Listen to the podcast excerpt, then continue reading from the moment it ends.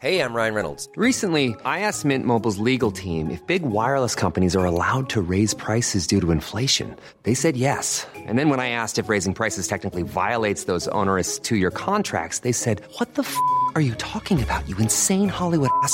So to recap, we're cutting the price of Mint Unlimited from $30 a month to just $15 a month. Give it a try at mintmobile.com slash switch. $45 upfront for three months plus taxes and fees. Promo rate for new customers for limited time. Unlimited more than 40 gigabytes per month. Slows. Full terms at mintmobile.com.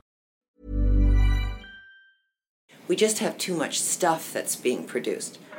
Bienvenue dans Onward Fashion, le podcast des solutions business pour une mode durable. Je suis Victoire Sato, cofondatrice de The Good Goods, le premier média francophone sur la mode responsable. Sur ce podcast, je reçois des femmes et des hommes porteurs de solutions pour accélérer la transition de la mode et du luxe. Outils tech, conseils de marque engagés ou en transformation, partage d'expertise, ce podcast est conçu comme une bibliothèque de solutions concrètes, centralisées et immédiatement disponibles pour guider l'industrie vers un développement durable. Je vous donne rendez-vous tous les 10 jours sur la plateforme d'écoute de votre choix. Vous abonner à la chaîne présente le double avantage d'être notifié à la sortie d'un épisode et de nous soutenir en un seul clic. Nous avons également une newsletter business mensuelle à laquelle vous pouvez vous inscrire sur thegoodgoods.fr. Bonne écoute Bonjour à toutes et à tous. Aujourd'hui, je vous propose un épisode hors cadre à la rencontre des intervenants du certificat de développement durable de la chaire IFM Kering. Pour la deuxième année consécutive, l'Institut français de la mode, école internationalement classée parmi les meilleures de cette discipline, propose aux étudiants de master d'obtenir un diplôme additionnel après avoir planché une année sur des cas pratiques. Il peut s'agir de challenges concrets rencontrés par des marques en transition, comme cette année Messica, Chloé ou encore Isabelle Marant, de projets d'ONG comme Reprise ou Itinérance, ou de marques en propre portées par les étudiants eux-mêmes à l'issue de leur cursus. J'ai eu la chance de suivre ces projets et leurs résolutions, ainsi que d'échanger avec les élèves et le jury composé de membres d'exception. Il est fascinant de voir que sur ces bancs, les rôles sont presque inversés. Les marques de luxe sont à l'écoute des jeunes porteurs de solutions dont les convictions écologiques sont chevillées au corps et constituent un véritable moteur pour relever les défis industriels. Parce qu'affronter une crise, c'est plus facile quand on coopère, petite leçon d'intelligence collective dans Onward Fashion. Bonne écoute Riccardo Bellini, CEO de la marque Chloé. We started a, a, big uh, rethinking uh, two years ago on uh, the very mission of the company and uh, the role of sustainability within this mission. So we moved towards uh, a purpose model.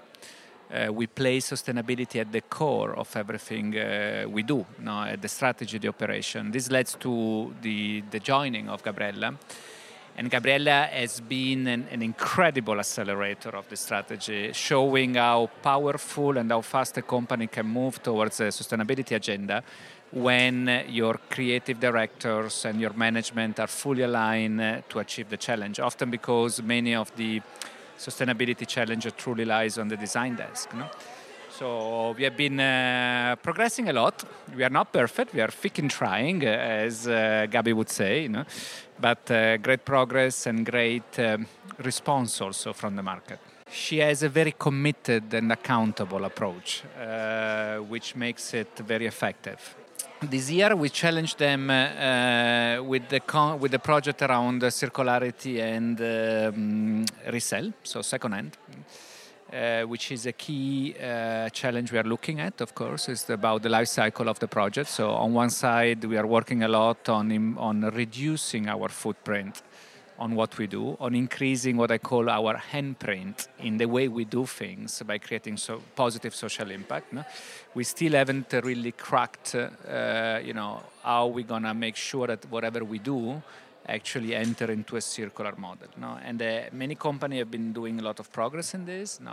we see resale business, uh, rental business. Uh, we saw a lot of circular model coming through. No? It was interesting to get a perspective from students about how to approach the circular challenge in a way which is truly true to us and innovative at the same time.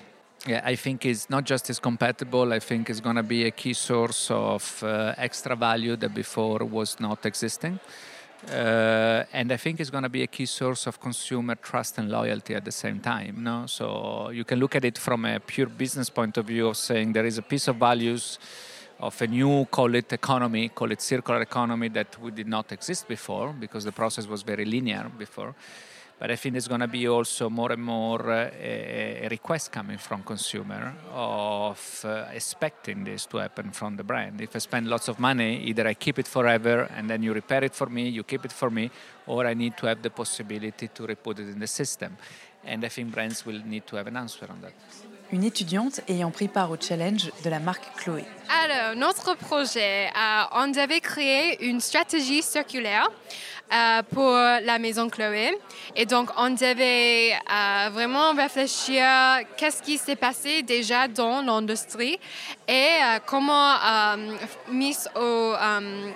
mettre au, jour juste une nouvelle stratégie pour finalement euh, ajouter à la maison. La circularité est une question euh, des vêtements euh, en deuxième main. Donc, c'est comment est-ce qu'on peut réutiliser les vêtements qui existent déjà? Et surtout avec les marques très grandes avec beaucoup d'influence. alors, je pense que c'est le deux. Je pense que le futur de la mode est la circularité et euh, de plus avec, euh, avec la communication euh, en développement durable, c'est vraiment important pour, pour les consommateurs, je pense. Oui, avec notre recherche, on a trouvé que même si les clients plus âgés sont intéressés parce que ce concept est plus grand que juste la mode et Gen Z, bien sûr, la génération va acheter la luxe bientôt et ça c'est vraiment un souci. alors, on ne sait pas encore. On espère qu'on a à porter quelque chose euh, euh, avec valeur. Mais euh, on, on, va discuter plus avec le CEO et on verra. la jeune marque Charlotte Muller Yoga. Alors, on a euh, présenté un prototype de yoga sans matière plastique. Aujourd'hui, euh, euh, les, tenues de yoga et de sport en général incluent toutes à minima de l'élastane. Parfois, c'est un mélange avec de matières naturelles, mais la plupart du temps, ce sont des matières exclusivement à base de plastique fait sur du pétrole. Et nous, on voulait retirer ce plastique à base de pétrole et trouver un vêtement technique, proposer un vêtement technique avec une composition qui soit optimale et qui permette la même élasticité, mais sans pétrole. La raison pour laquelle je voulais me débarrasser euh, du plastique, c'est que c'est très lié à mon histoire personnelle. J'ai euh, euh, été diagnostiquée il y a plusieurs années d'une première maladie hormonale et puis l'année dernière, avant de candidater à l'IFM, d'une seconde et qui est exacerbée par les perturbateurs endocriniens. Et aujourd'hui, bah, pas plus tard que la semaine dernière, en fait, le, Guardian a publié un article qui révèle qu'on a tous, absolument tous, des microplastiques dans le sang. Euh, et donc, c'est pas seulement une question de protégeons la planète, parce que parfois, ça peut sembler être euh, un sujet et un souci un peu euh, distant quand on vit pas à côté d'un champ de vêtements qui est non recyclable. c'est pas seulement la planète, c'est aussi notre santé. les plastiques, les matières synthétiques qu'on porte rejettent plus de microplastiques dans l'air quand on porte le vêtement, donc dans l'air qu'on respire en portant ce vêtement, que dans l'eau dans l'eau usée de la machine à laver quand on le lave. Donc c'est d'abord un sujet de santé publique. Alors le challenge dans la partie design, c'était qu'aujourd'hui, les euh, vêtements de sport, les vêtements techniques euh, sont euh, conçus sur la base de textiles dont les, coutures et la composition va permettre d'assurer une élasticité. Or nous, en retirant ces composants synthétiques à base de pétrole, on perdait nécessairement en élasticité. Donc il a fallu retrouver cette élasticité à partir de matières naturelles. Donc quand on pense à matière naturelle, on va penser au coton ou au lin. Euh, et je vois de temps en temps des, euh, leggings en, coton et on nous fait croire que ça peut être euh, élastique. Ben non, si, un legging est élastique en coton, ça veut dire qu'il y a de l'élastane dedans, donc du pétrole. en revanche, on peut aller vers une matière qui est naturellement élastique comme la laine et y ajouter ce que nous on a trouvé, ce qui a été tout l'objet de notre recherche et de notre développement, un biopolyamide à base de plantes, qui est absolument pas à base de pétrole, mais qui permet d'ajouter cette élasticité, ce confort tout en ayant un vêtement qui est zéro plastique à base de pétrole. Alors le challenge de la production, il est euh, lié directement à l'innovation technique qu'est ce legging. Euh, la machine à tricoter qu'on a nous ici à l'IFM est euh, faite par le, même, le même fabricant que, que celle qui nous est disponible pour tricoter un legging qui soit donc une maille de laine, mais qui soit aussi fine esthétiquement que la maille à laquelle on est habitué quand on porte des vêtements de sport. Donc c'est vraiment une maille qui est très très très fine, mais cette machine qui permet de tricoter aussi finement n'existe que depuis un an. Donc c'était une vraie innovation technique, notre, euh, notre produit, c'était une vraie recherche. Elle n'existe que depuis un an et il n'y en a aucune en France. Il y en a une seule au Portugal. Donc le challenge, c'est déjà de trouver un peu de place sur sa ligne de production, parce qu'elle est évidemment très demandée. Euh, et ensuite, d'avoir suffisamment de temps machine pour pouvoir produire suffisamment d'unités euh, pour pas être en rupture de stock perpétuelle. Alors, sur les teintures, on a travaillé pour effectivement réduire l'impact de la pétrochimie en allant chercher des méthodes qui soit plus naturel. Donc euh, on a sélectionné trois méthodes. Une qui est liée euh, au chanvre, et donc euh, c'est un, processus de teinture qui, qui utilise une mécanique à partir de la plante du chanvre. deux autres qui sont directement en lien avec la consommation d'eau et réduire la consommation d'eau et faire plutôt une teinture par pression. Et donc toutes ces teintures ont toujours des limitations en termes de colorimétrie. Et j'ai beaucoup de chance parce que l'ADN de ma marque et la charte graphique de ma marque, toute la couleur de ma marque s'approche de ces teintures qui sont plutôt euh, dans euh, les, couleurs terracotta, brune, rosée. Donc euh, ça, ça fonctionnait bien pour moi. Pascal Morand, président exécutif de la Fédération de la haute couture et de la mode. Écoutez, l'ensemble des projets a, retenu, a retenu mon attention, parce qu'il y avait une grande diversité. Le tout premier, déjà, qui, avec l'idée de, finalement de trouver un substitut à l'élastane ou, à ses fonctions, parce qu'on sait que c'est un vrai sujet et, ce que j'ai apprécié dans ce projet en particulier, c'est le fait qu'il a, mixé une approche euh, d'usage, une approche, euh, une approche marketing et une approche euh, technique ou, technologique, avec, avec en particulier cette, cette idée du twist du fil, enfin une technologie dédiée par ailleurs, etc. etc. Donc j'ai trouvé ça tout à fait intéressant. Mais je pourrais, je pourrais les prendre un par. Je trouvais qu'il y avait beaucoup, beaucoup, beaucoup de talent. Euh, y compris euh, par exemple le, euh, le packaging en aluminium en bijouterie joaillerie, y compris tout ce projet consistant à soutenir, à réunir les, les artisans du des pays du, du, pays du pourtour méditerranéen. Et en plus, j'étais d'autant plus sensible que je suis un militant euro-méditerranéen, euro de, longue date. Et c'est ce le dernier projet qu'on a vu, donc avec tout ce projet, enfin, toute cette initiative euh, de, de genre d'upcycling euh, avec euh, donc à Antony, donc avec donc avec les réfugiés complètement impliqués, etc., etc., et de plus en plus de technicité. Donc on peut on peut en prendre d'autres. je pourrais les prendre un par un, y compris pour les, vêtements de sport. Et là aussi, là où on s'y retrouve de l'upcycling, y compris, j'ai envie de tous les dire, de, citer tous, y compris bien sûr euh, pour, pour, Chloé, pour Isabelle Marant, pour Balenciaga. Non, c'est des projets, des projets formidables. Vous savez, les projets en développement durable, ils, sont qu'on en, ce qu'on en fait, ce qu'on veut qu'ils soient. Donc, euh, ben, il faut les prendre un par un. Mais, là, avec les, marques en elles-mêmes, il y a une application directe. Mais on voit à chaque fois aussi qu'il y a des reprises de projets existants, qu'il y a des approfondissements. Donc, euh, le, développement, il va se faire par la volonté des protagonistes, des acteurs du projet, qui vont parfois passer la main à d'autres euh, étudiants de l'IFM, de la génération future. Ça va s'y greffer naturellement, parce que les, d'ores et déjà, les designers s'y intéressent de, plus en plus. je, pense à, je pense à Marine Serre en particulier. Et donc, notamment, notamment avec tout ce travail aussi d'upcycling à partir des, à partir des tissus. Non, je ne crois pas à tout ça, parce que je pense que euh, enfin, ça, va ça va transformer, ça va contribuer à, innover. Mais je dirais que la caractéristique des marques qui sont présentes dans les, dans les, dans les défilés, c'est précisément des marques de création qui sont extrêmement euh, attachées au, donc au savoir-faire. Et, euh, alors, ça, ça, va dépendre des cas, bien sûr, mais en tout cas, la créativité est extrêmement présente. il y a un attachement une dimension émotionnelle aussi, donc importante. Et on sait par ailleurs que euh, si on regarde le marché de la seconde main, que les produits qui sont liés à une, marque de création euh, ont une, des prix qui, qui diminuent guère, qui parfois augmentent dans certains cas. Donc ça, ça renvoie à la question de la durabilité. Et, moi, je pense que la durabilité, elle est souvent traitée sous l'angle de la robustesse. Mais il n'y a pas que la robustesse, il y a aussi la, combinaison du physique et de l'émotionnel, mais au-delà de ça, euh, genre l'attachement et la qualité, la haute qualité.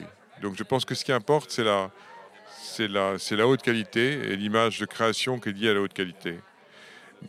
Nonobstant, toute l'économie circulaire rentre de plus en plus dans, nos, dans notre environnement et, partout et, et, dans la Fashion Week. Et nous, on va veiller à ce qu'elle, à ce qu'elle imprègne de plus en plus la Fashion Week une étudiante ayant pris part au challenge pour Itinérance Méditerranée. Donc la, problématique, en tout cas le besoin d'itinérance, c'était d'être euh, d'être accompagné dans la clarification de son offre. Donc comment une association peut se professionnaliser et aller vers une stratégie en fait de croissance pour pouvoir survivre dans un monde où euh, il faut quand même générer du profit, mais construire ce profit de manière à nourrir la mission sociale. Donc le challenge a été de garder euh, vraiment cette identité autour de la mission sociale, de l'expliquer aussi très clairement à des gens qui sont des business leaders aujourd'hui de l'industrie, et ensuite de, faire cette stratégie à trois ans qui permet ensuite d'aller voir des investisseurs et de lever des fonds. Aujourd'hui, Itinérance, c'est une association qui a pour but de mettre en relation euh, les acteurs du changement, de l'industrie de la mode et du luxe, et ces communautés de femmes invisibles et encore isolées aujourd'hui du bassin méditerranéen. Donc ces femmes, elles ont un, savoir-faire, un geste technique et expert sur le textile. Et le but d'itinérance, c'est d'aller le mettre en avant, de le rendre visible, de créer un réseau et de pouvoir ensuite créer cet écosystème qui va leur générer des revenus additionnels et créer des collaborations auxquelles aujourd'hui elles, n'ont pas accès de par euh, leur situation euh, isolée et aussi bien géographique que sociale d'ailleurs. Alors comment mesure-t-on cet impact social positif? On a euh, trois indicateurs clés en fait. Le premier, ça va être euh, justement ces, ces, opportunités business et ces revenus additionnels. Donc là, très simplement, combien euh, de revenus sont générés par artisan et par famille d'ailleurs. Le deuxième, ça va être le niveau de vie. Donc là, c'est simple, on se base sur des, bases de données publiques euh, comme l'OCDE ou alors Wage Indicators, qui sont des bases de données publiques qui nous permettent de mesurer ça concrètement au local.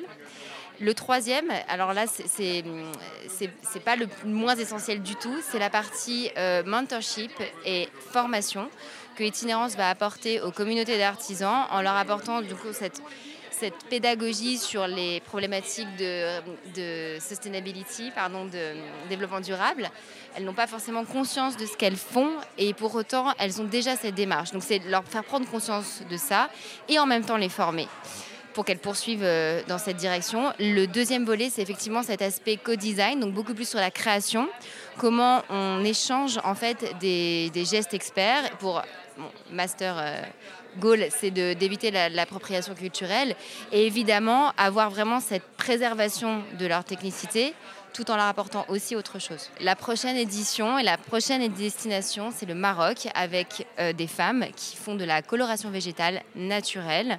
Donc il y a déjà euh, voilà, destination, enfin un voyage prévu au mois de juin.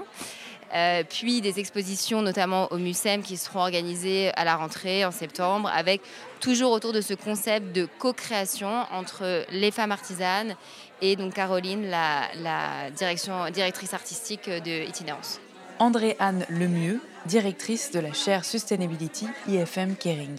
Aujourd'hui, on est réunis pour un bel événement, un grand événement. C'est l'accomplissement de tout, euh, le travail des étudiants qu'ils ont fait dans le cadre du certificat Fashion Sustainability euh, de la chaire. Et euh, aujourd'hui, les étudiants présentaient le fruit de leurs travaux, de projets à contribution, donc où ils démontrent qu'ils participent à la transformation de l'industrie. Voilà, on a différents types de projets qui sont présentés. Euh, donc, euh, sur les 10 projets, on a à la fois des projets euh, sponsorisés, j'ai envie de dire, par des marques telles que Chloé ou Balenciaga, mais on a aussi des, projets d'association, donc comme itinérance, comme reprise. Reprise qui est quand même pour moi une continuité puisque c'est une association qui était fondée par des étudiants l'année dernière, qui était euh, repris, enfin repris, reprise euh, cette année. Et puis on a aussi des projets entrepreneuriaux euh, tels que Charlotte Muller sur le zéro plastique yoga.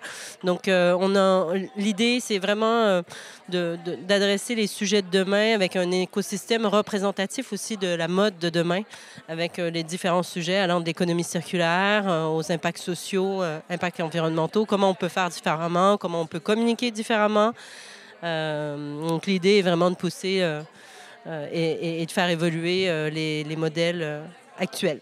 Alors, émergent de ces projets, on a différents niveaux d'industrialisation, j'ai envie de dire. Donc certains, c'est effectivement pour euh, semer des graines, euh, euh, donner des idées. on a un jury exceptionnel en plus, donc avec des, décideurs de l'industrie. Donc oui, je pense qu'on leur sème des idées, des étincelles. En tout cas, c'est aussi pour ça qu'ils viennent assister aux présentations et être membres du jury. Et puis on a d'autres projets qui ont tout à fait le potentiel d'être industrialisés et qui l'ont déjà prouvé. Aujourd'hui, enfin, vous verrez peut-être des photos, tout le monde porte euh, le chapeau reprise. Euh, c'est euh, bien la démonstration qu'on peut travailler différemment, et là, en l'occurrence, avec des, réfugiés afghans dans un camp ici en Ile-de-France. C'est difficile de juger. moi, c'est tous mes projets, c'est tous mes bébés. Enfin, c'est tous mes étudiants que j'accompagne toute l'année. Donc, tous ont leur part de. Tous les projets ont leur part d'innovation, de, disruptivité à leur façon. Alors, euh, pour les marques qui souhaiteraient euh, intégrer euh, ce programme, alors déjà le premier levier, j'ai envie de dire, je vous invite à, regarder pour être membre de la fondation de l'IFM. Donc, c'est au niveau des marques, c'est vraiment priorisé euh, d'être déjà partenaire de l'école. Après, il est vrai que euh, pour des plus petites entreprises, euh, on, prend des briefs et là, il faut, nous contacter à l'IFM, nous proposer des sujets et ensuite, c'est proposer aux étudiants. Nous, il n'y a pas aucun projet qui a été imposé. C'est vraiment les étudiants qui choisissent. On fait une séance de Sustainable Entrepreneurship parce qu'on est convaincu que dans le développement durable, il faut avoir un côté entrepreneur. Et pas que être entrepreneur, mais on peut tout à fait être entrepreneur au sein de grandes marques, de grands groupes. Et donc, euh, tous ces acteurs du changement viennent pitcher. Finalement, c'est le rôle inversé du jury qu'on a fait aujourd'hui. C'est les acteurs qui viennent euh, pitcher devant nos étudiants et les étudiants adhèrent, s'ils le souhaitent, à, ces projets pour le restant de leurs de leur, six mois d'études. Xavier Romaté, directeur général de l'Institut français de la mode.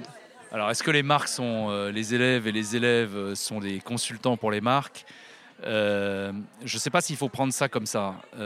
L'école, c'est un lieu formidable d'expérimentation. Et dans le domaine de la sustainabilité, comme dans d'autres, mais dans le domaine de la sustainability,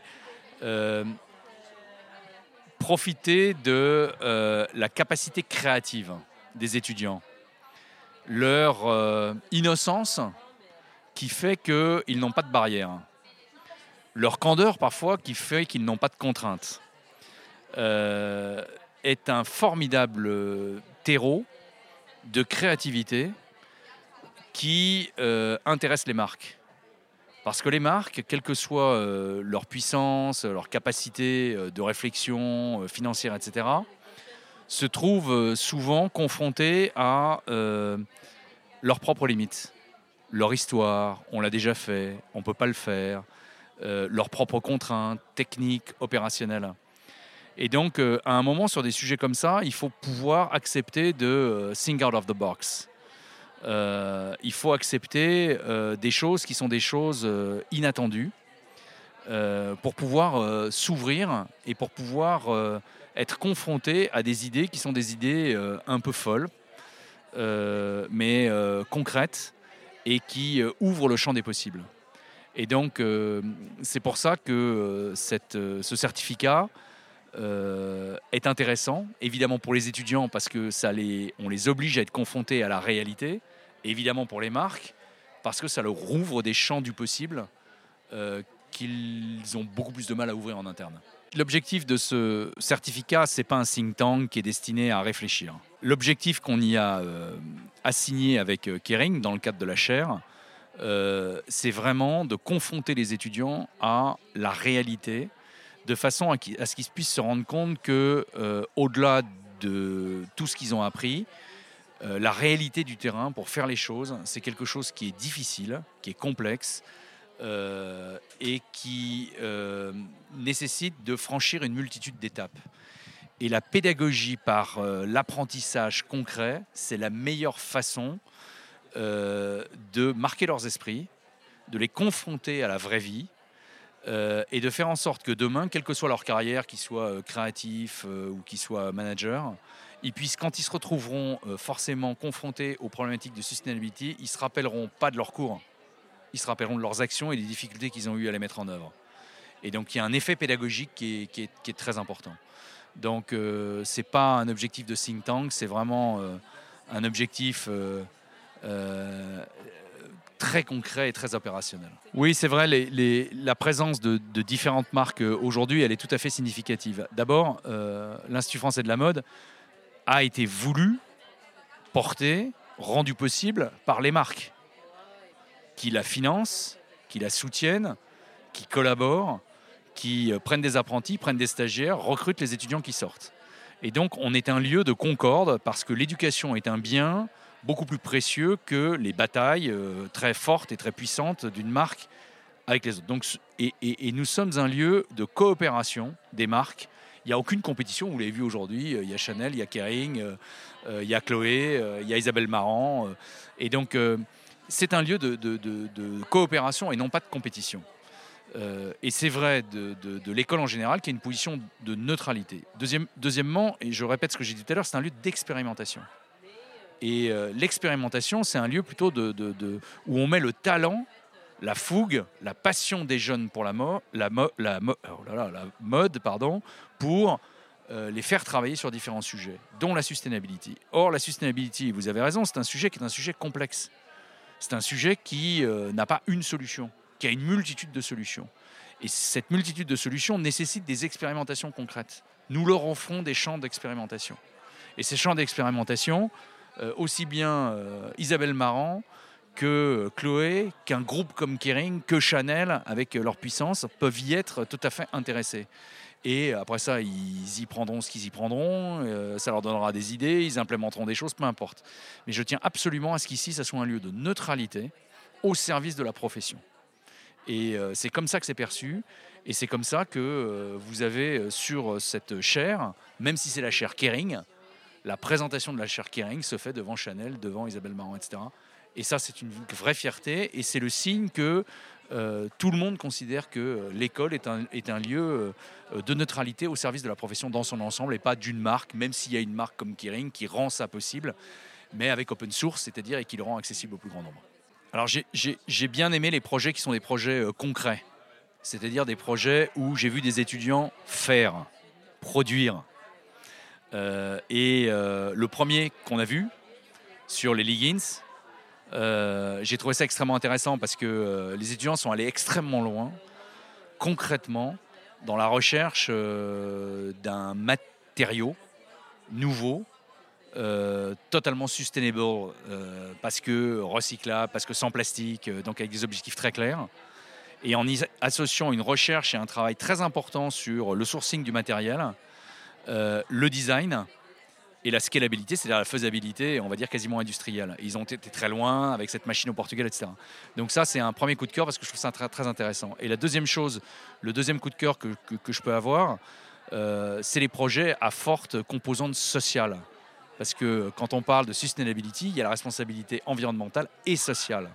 Et le projet Respire, qu'on a vu euh, par exemple, qui est de vraiment euh, contribuer à faire en sorte que euh, le talent, euh, le savoir-faire de réfugiés euh, à Antony puisse euh, être euh, euh, construit de façon euh, beaucoup plus professionnelle, mis au service de produits qui sont les chapeaux que vous avez vus, etc. Donc ça, c'est une, une action euh, extrêmement concrète, euh, extrêmement euh, euh, puissante, parce qu'elle a une dimension sociale qui est forte. Et euh, donc, euh, dimension euh, sustainable, euh, environnementale avec le projet des Leggings et euh, Respire avec ce projet social euh, qui m'a beaucoup touché, beaucoup ému, et surtout quand il y avait un certain nombre de réfugiés qui étaient avec nous euh, dans la salle aujourd'hui. deux étudiantes ayant pris part au challenge pour la marque Circle Sportswear.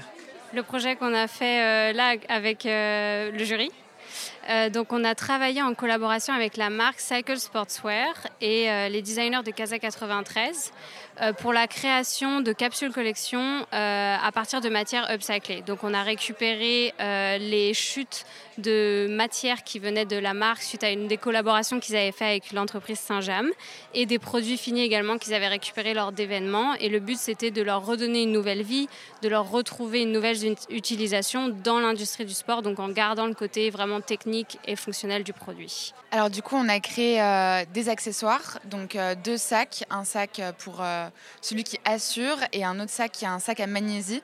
Donc c'est quelque chose qui pour grimper, oui, pardon, pour l'escalade. Et on a également eu deux silhouettes composées donc d'un legging et d'un t-shirt avec un drapé fonctionnel rempli de poches, ainsi que pour l'autre silhouette un short entièrement upcyclé et un t-shirt à nouveau. Donc tout a vraiment été pensé pour que le produit reste esthétique, mais aussi particulièrement fonctionnel et qui puisse servir pour euh, bah, faire de l'escalade. Alors le gisement, donc il y avait d'un côté euh, des chutes d'une collaboration réalisée entre Circle et la marque Saint-Gem. Et en fait, c'était des chutes qui n'avaient pas été utilisées pour euh, la collaboration parce qu'elles avaient des défauts, les rayures n'étaient pas forcément les bonnes. Et donc on a récupéré ça et on a aussi eu donc des produits finis, des t-shirts, des leggings, des brassières, des sacs, des chaussures qu'on a euh, réutilisés et qui étaient en fait des anciens vêtements portés par des sportifs et qu'ils ont délaissés au d'un moment et qu'ils ont donné à Circle pendant des événements. Euh, pourquoi j'ai choisi euh, le projet? Donc, parce que j'avais envie de travailler sur un projet qui mêlait à la fois l'aspect technique de l'industrie de la mode, mais également l'industrie du sport, parce que plus tard j'ai envie de poursuivre dans cette direction et de vraiment travailler dans l'industrie du sport. Donc voilà, c'était plus pour ma ma passion pour le sport, euh, la volonté de changer les choses et de faire bouger l'industrie et de combiner avec euh, le côté euh, mode et technicité de la mode. Et pour répondre de mon côté, pourquoi ce projet bah, Pareil que Léna, parce que moi j'adore faire du sport, donc ça me parlait tout particulièrement.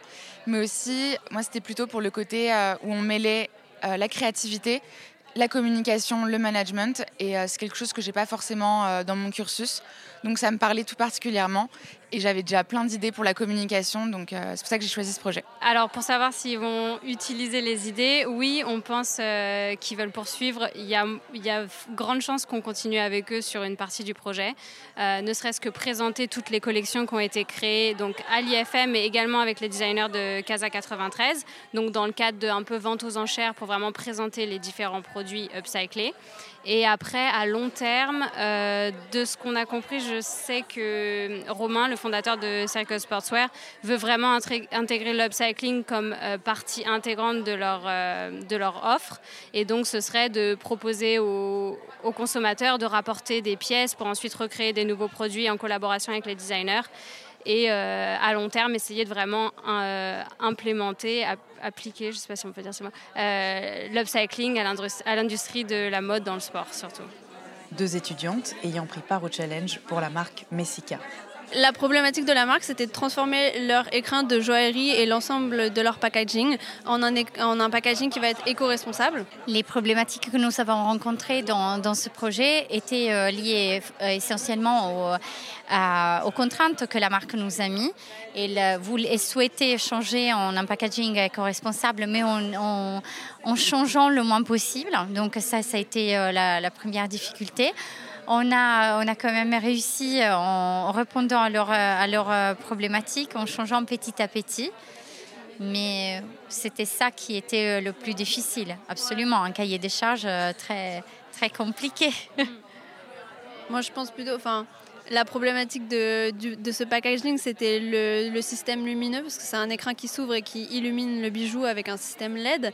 Et ensuite, c'était de changer les matériaux, de faire des, des propositions euh, de différents matériaux qui puissent euh, se rapprocher le plus d'un effet luxe tout en étant responsable euh, d'un point de vue écologique et éthique. On a choisi pour, comme solution à ce projet un une proposition d'écran en aluminium, donc qui va être monomatériel, qui va être euh, possibilité d'être fait à partir d'aluminium recyclé et qui pourra du coup être recyclable à l'infini par derrière. c'est aussi un, matériau, un matériau qui nous permet de garder l'identité visuelle de la lumière qui était présent chez Messica et dans son écrin et qui compte énormément pour eux et pour leurs clients et euh, que nous, on a traduit à travers en fait, le matériel principal de l'écran. Je pense que ce qui a été important dans notre projet était non seulement étudier l'éco-responsabilité du, du, du, packaging en tant, en tant que packaging, mais de le transformer, la clé a été de le transformer dans un objet qui dure et donc euh, d'allonger la vie du produit et le transformer dans un porte-bijou qui euh, durera jamais. Merci pour votre écoute. Si vous êtes encore là, c'est peut-être que vous avez appris des choses et apprécié cet épisode.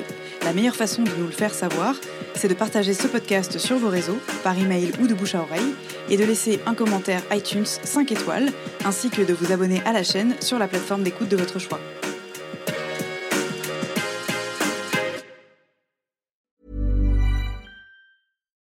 Hi, I'm Daniel, founder of Pretty Litter. Cats and cat owners deserve better than any old-fashioned litter. That's why I teamed up with scientists and veterinarians to create Pretty Litter. Its innovative crystal formula has superior odor control and weighs up to 80% less than clay litter. Pretty Litter even monitors health by changing colors to help detect early signs of potential illness. It's the world's smartest kitty litter. Go to prettylitter.com and use code ACAST for 20% off your first order and a free cat toy. Terms and conditions apply. See site for details.